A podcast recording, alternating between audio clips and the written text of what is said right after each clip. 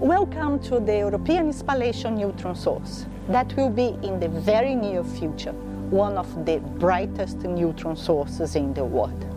It's just across the bridge from Copenhagen in Lund, financially also by the Danish government and many other European countries.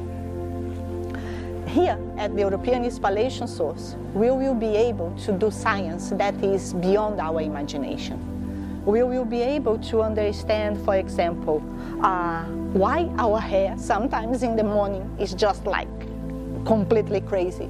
It comes from a simple fact that in our hair we have a protein that needs to be hydrated. We will also understand much more about quantum materials and quantum magnetism. We will be able to look inside of the structure of proteins and uh, with that develop better drugs we will be able to do amazing imaging studies that can go from uh, rocks to swords to uh, cars. Imagine it. We will be able to look at small angle neutron scattering and understanding conformational changes in proteins in solution, for example. It is really an amazing project.